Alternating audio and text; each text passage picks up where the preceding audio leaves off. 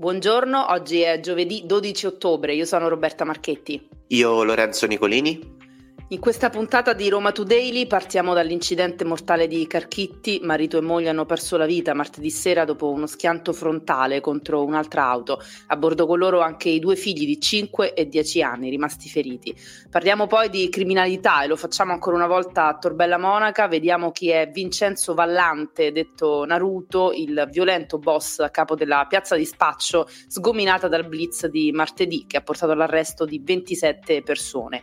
Nuovo caso di dengue a Roma, salgono a 261 i casi totali, 49 sono autoctoni. Poi una serie di notizie di cronaca, una psichiatra è stata aggredita da un paziente nel suo studio a Montesacro, a Ostia invece un egiziano è stato salvato dai poliziotti dal linciaggio della folla dopo aver scippato un'anziana signora.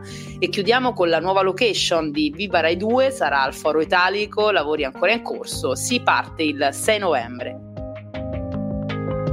Questa è Roma Today, la rassegna stampa di Roma Today in 15 minuti.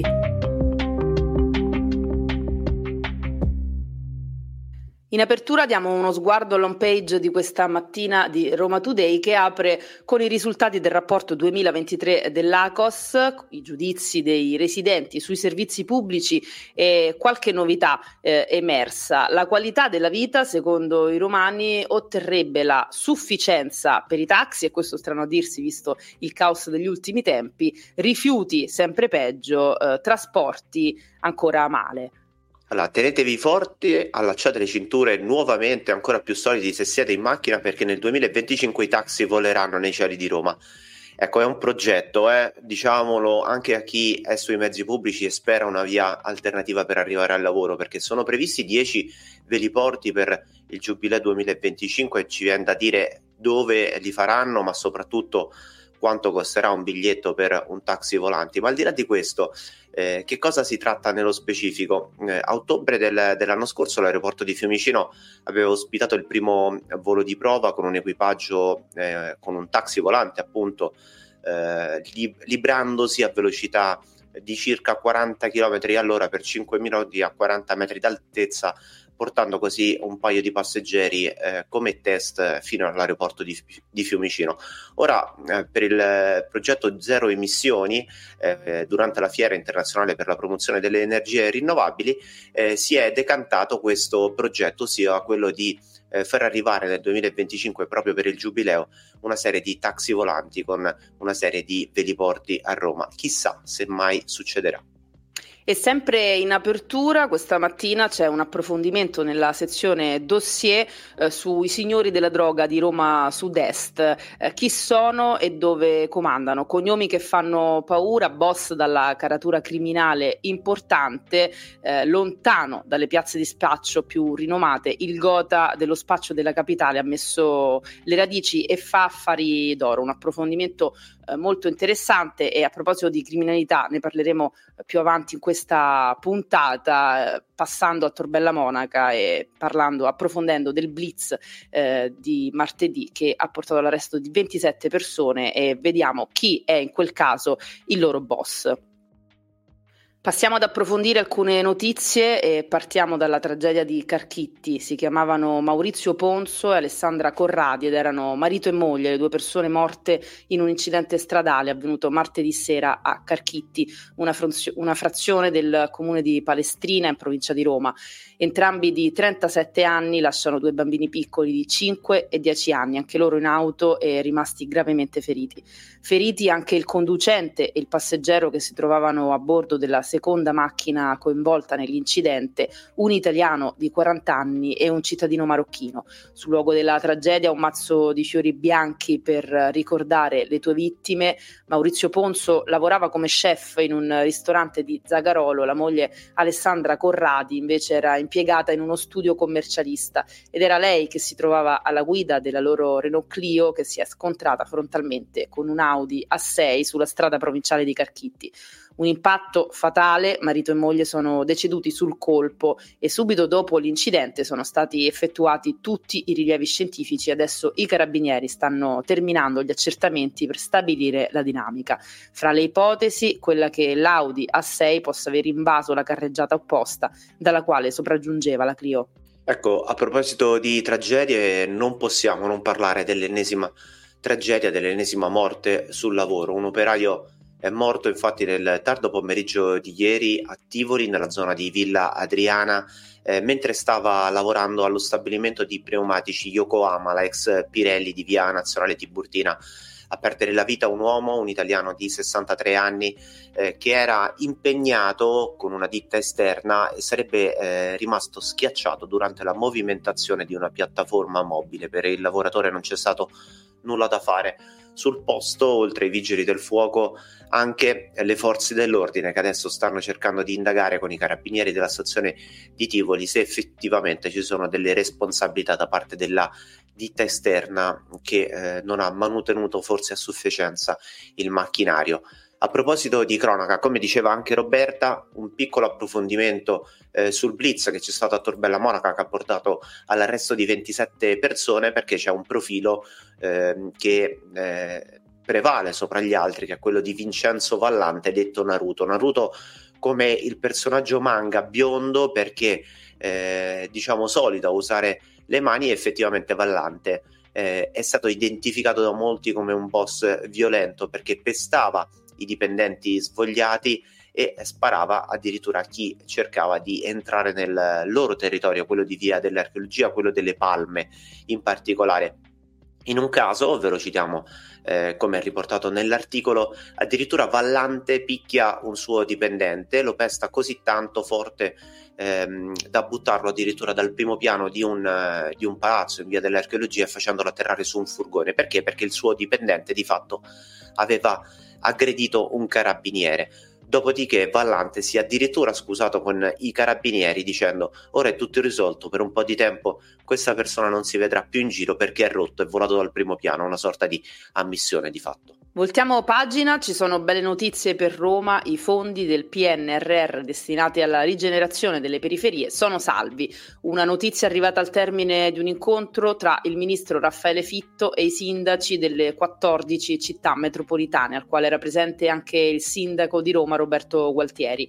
Tra i fondi recuperati ci sono anche quelli per il progetto PUI a Torbella Monaca, un investimento complessivo da 120 milioni di euro. L'erogazione dei fondi però è legata alla capacità dei comuni di riuscire a rispettare i tempi, ovvero terminare i lavori entro giugno 2026. Una bella sfida questa considerando i tempi quasi giurassici a cui siamo abituati a Roma e infatti a proposito di Torbella Monaca Secondo il cronoprogramma di Roma Capitale, ad oggi sarebbero dovuti già partire i cantieri lungo via dell'archeologia e le strade limitrofe. Invece, come risulta a Roma Today, siamo ancora nella fase del censimento delle abitazioni. Insomma, sembra impossibile pensare a un inizio da qui a breve dei lavori e se non si dovessero rispettare i tempi toccherà poi al Comune di Roma pagare, rinunciando così al finanziamento del PNRR. Gli zampironi e eh, gli antizanzare non mettiamoli a posto non solo per il caldo, ma perché continuano i casi di dengue a Roma. A riferirlo all'ADN Cronos Salute è Alessandro Abramo, dirigente medico delle malattie infettive ad alta intensità eh, dello Spallanzani. Secondo l'ultimo bollettino dell'Istituto Superiore della Sanità, in Italia ci sono 261 casi, 49 autoctoni, che sono quelli che poi di fatto preoccupano di più, e nel Lazio sono 60 i contagiati. In particolare a Roma sono 18 eh, le persone che sono state punte dalla zanzara e quindi adesso eh, hanno la, la, dengue, un caso ad Anzio e eh, proprio di recente nelle ultime ore una donna è stata ricoverata proprio allo Spallanzani, suo, il suo stato di salute fortunatamente non desta preoccupazioni, però fatto sta che i casi continuano a salire come hanno detto gli esperti anche ovviamente complice il caldo. Si accende il dibattito sulla proroga delle licenze gratuite per Deor, tavolini e pedane a Roma a favore di pub, bar e ristoranti. In Senato è stato presentato un emendamento al DDL concorrenza che sposterebbe di un anno, quindi al 31 dicembre 2024, il regime agevolato per le attività commerciali che vogliono occupare suolo pubblico con le loro attività. L'emendamento dovrà comunque essere ratificato, ma la maggioranza parlamentare sembra intenzionata a dare il via libera al provvedimento impedimento. L'assessora alle politiche della sicurezza, eh, attività produttive e pari opportunità di Roma Capitale, Monica Lucarelli, invece ha subito espresso la sua contrarietà a questa proroga, confermando la scadenza fissata al 31 dicembre 2023. E ora passiamo a un paio di notizie di cronaca di quartiere perché nella mattinata di mercoledì 11 ottobre, quindi di ieri, eh, una psichiatra è stata aggredita da un suo paziente nello studio di eh, Montesacro e fa subito ritornare alla memoria alla brutale aggressione subita dal dottor Lefoghe qualche giorno fa, il medico, eh, come abbiamo raccontato, fortunatamente fuori dal pericolo di vita, anche se resta comunque monitorato in ospedale. Sono state numerose in questa occasione le chiamate eh, al 112 intorno alle 10 e mezzo del mattino perché ancora una volta uno squilibrato eh, in stato confusionale come hanno detto le forze eh, di polizia intervenute si aggirava tra via della Magliella e la zona di Parco Bolivar eh, a quel punto ha aggredito proprio la uh, psichiatra fortunatamente eh, non era eh, così violenta questa aggressione, quindi la dottoressa se l'è cavata con qualche ferita. A Ostia invece eh, chi è che se l'è cavata ed ha tirato un sospiro di sollievo è stato un malvivente perché di fatto un egiziano di 33 anni è stato salvato dal linciaggio della folla dopo aver eh, scippato dal collo di un'anziana una catenina. Il ladro è stato bloccato e salvato dai poliziotti letteralmente in via delle Vele vicino alla stazione della eh, Roma Lido, eh, la vittima è dovuta invece ricorrere alle cure del pronto soccorso e adesso il 33enne è stato arrestato e la sua posizione è a disposizione dell'autorità giudiziaria.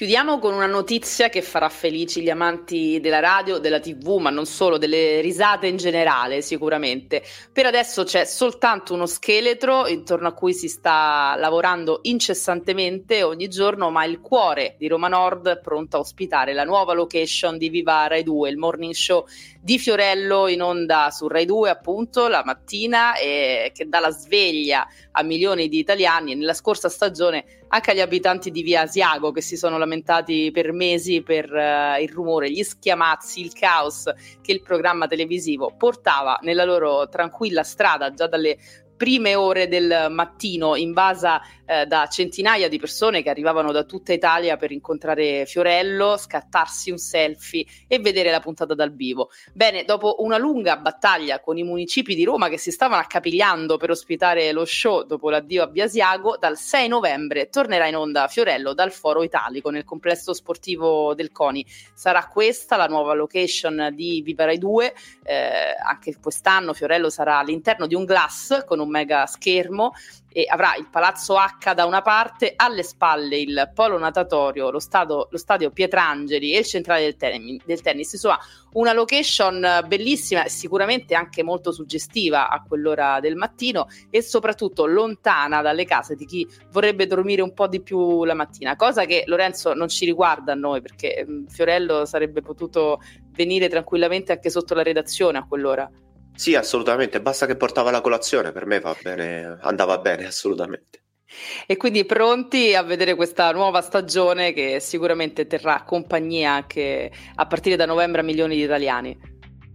Queste erano le notizie di oggi, giovedì 12 ottobre. Roma Today torna domani mattina, sempre dopo le 7.30. Su sito e app di Roma Today potete ascoltarci gratuitamente, ma anche su Spotify, Apple Podcast e tutte le principali piattaforme audio. Avete ascoltato Roma Today, la rassegna stampa di Roma Today in 15 minuti.